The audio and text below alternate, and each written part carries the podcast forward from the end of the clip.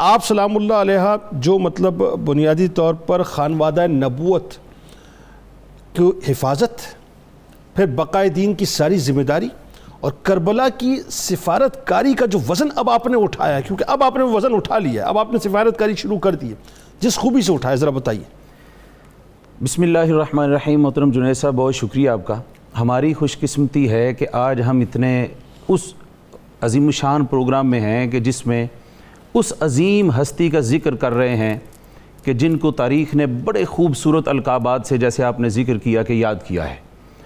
شاعر نے آپ کی شان میں قصیدہ پڑھا ہے، وہ کہتا ہے کہ باتوں کو ترازو کی طرح تولنے والی اور بائی کی شہادت کی گرہ کھولنے والی، اللہ تاریخ کی آنکھوں میں حیا گولنے والی، وہ فاتح خیبر کی طرح بولنے والی، اللہ اور اسلام کا سرمایہ تسکین ہے زینب، ایمان کا سلجا ہوا آئین ہے زینب، اللہ وہ حیدر کے خد و خال کی تزئین ہے زینب، اللہ اور شبیر ہے قرآن تو یاسین ہے زینب، یہ گلشن عصمت کی وہ معصوم کلی ہے، تطہیر میں زہرا ہے تو تیور میں علی ہے، اللہ تو یہ سیدہ زینب سلام اللہ علیہا کا جو ایک قائدانہ کردار ہے، اس کا آغاز تو مدینہ طیبہ سے ہو جاتا ہے۔ مدینہ طیبہ سے شریکت الحسین ان کو اسی وجہ سے کہا گیا کہ سیدنا امام حسین علیہ السلام کے ساتھ جو مصائب سیدنا امام حسین علیہ السلام پر آئے ہیں، ان کو بدرجہ اتم ان کی ذات اقدس نے بھی اپنے اوپر برداشت کیا۔ آپ شریک رہی، ہر جگہ پہ شریک رہتی ہیں، مکہ پاک اور مکہ مکرمہ سے پھر آگے اور پھر آگے جا کے، جیسے قبلہ علامہ صاحب نے گفتگو بڑی خوبصورت فرمائی ہے۔ اس کے بعد دیکھیے حسینیت کیا ہے اور زینبیت کیا ہے۔ میں سمجھتا ہوں کہ کربلا کے بعد پھر دو نئے عنوان جو جنم لیتے ہیں، اور تیسرا یزیدیت ہے۔ حسینیت یہ ہے کہ آپ حق اور باطل کو پہچانیں، باطل کے خلاف کھڑے ہو جائیں، ڈٹ جائیں اور کسی بھی قربانی سے دریغ نہ کریں، یہ ہے حسینیت۔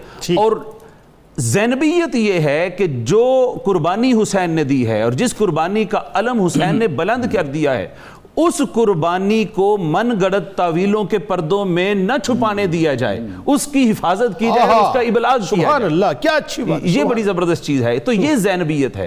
تو آپ کا یہ جو کردار آگے جو آپ نے ذکر فرمایا ہے، جب آپ کوفہ کے دربار میں جاتی ہیں، ابن زیاد بدبخت کے دربار میں، تو آپ بیس بدل لیتی ہیں اور آپ بوسیدہ کپڑے زیب تن فرما لیتی ہیں اور سائٹ پہ کنیزوں کے ساتھ ہو کے بیٹھ جاتی ہیں۔ جب بیٹھ جاتی ہیں تو وہ پوچھتا ہے کہ یہ لڑکی عورت کون ہے، تو آپ خاموشی اختیار فرماتی ہیں۔ 3 دفعہ پوچھنے پہ ایک کنیز عرض کناں ہوتی ہیں کہ یہ سیدہ زینب سلام اللہ علیہا ہیں۔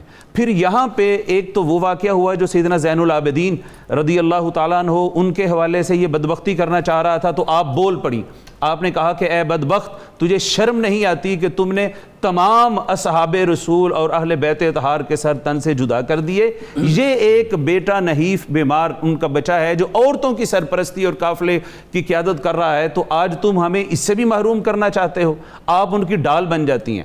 اور اس کے بعد ابن زیاد کہتا ہے، یہاں بڑا زبردست اور جرت آموز آپ کا ایک اور کردار سامنے آتا ہے۔ وہ کہتا ہے الحمدللہ الذی فضحکم وقتلکم واکذب حدوثکم، وہ کہتا ہے کہ خدا کا شکر ہے جس نے تم اہل بیت کو معاذ اللہ رسوا کیا ہے اور تمہیں قتل کر دیا اور تمہاری جو تمہارا نیریٹو تھا اس کو غلط ثابت کر دیا۔ تو یہاں پھر آپ نے بڑا پیارا خوبصورت جملہ بولا، آپ نے فرمایا جو علامہ صاحب نے جس کی طرف اشارہ کیا، الحمدللہ الذی اکرمنا بمحمد وطہرنا تطہیرا، نئی اس خدائے قدوس کے لیے بڑی حمد ہے جس نے ہمیں اکرام دیا، عزت و شرف دیا، ہمارے نبی مصطفیٰ صلی اللہ تعالی علیہ وسلم جد امجد کے ذریعے، اور ہمیں تطہیر کے پردوں میں پرو دیا۔ اور پھر فرمایا اللہ کما تقول، ایسا نہیں جیسے تم بدبختی کر رہے ہو، انما یفتدح الفاسق ویکذب الفاجر، بے شک جو فاسق ہے وہی نامراد ہوگا، وہی ذلیل و رسوا ہوگا، اور فاجر جو ہیں اور جو کاذب لوگ ہیں، فاجر لوگ ہیں، وہی ذلیل و رسوا ہوں گے۔ آگے ایک اور جملہ پھر آپ کے جب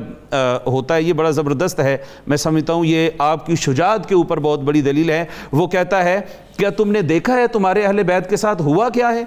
آپ فرماتی ہیں کتب علیہم القتل، ان پر شہادت فرض ہو چکی تھی، فبرزوا الی مضاجعہم، وہ تو اپنی شہادت گاہوں کی طرف خوشی خوشی چلے گئے، وسیجمع اللہ بینک وبینہ فتحاجون الیہ وتخاصمون عندہ. آپ فرماتی ہیں کہ اب کل قیامت کے روز کی فکر کرو، جس روز مصطفیٰ کریم اور سیدنا امام حسین علیہ السلام اللہ رب العزت کے حضور تمہارے ساتھ مناقشہ کر رہے ہوں گے، اللہ رب العزت کے حضور تمہاری شکایت کر رہے ہوں گے اور وہاں پہ حجت تمام کریں گے. آخری ایک جملہ جو ابن زیاد کہتا ہے ہذہ شجاعہ، یہ تو بہت بہادر ہے. کان ابوک شاعرا، اور تمہارا باپ تو بڑا شاعر تھا، شجاع تھا. آپ فرماتے ہیں لیس للمرء شجاعہ، نہیں عورت کو شجاعت سے کیا کام ہے. ولیکن نفسی ما اقول، میں کوئی شجاعت نہیں دکھا رہی، یہ وہ باتیں ہیں جو میرے دل میں ہیں، جو میرے دل میں چیزیں ہیں وہ میں نے تمہارے سامنے بیان کی.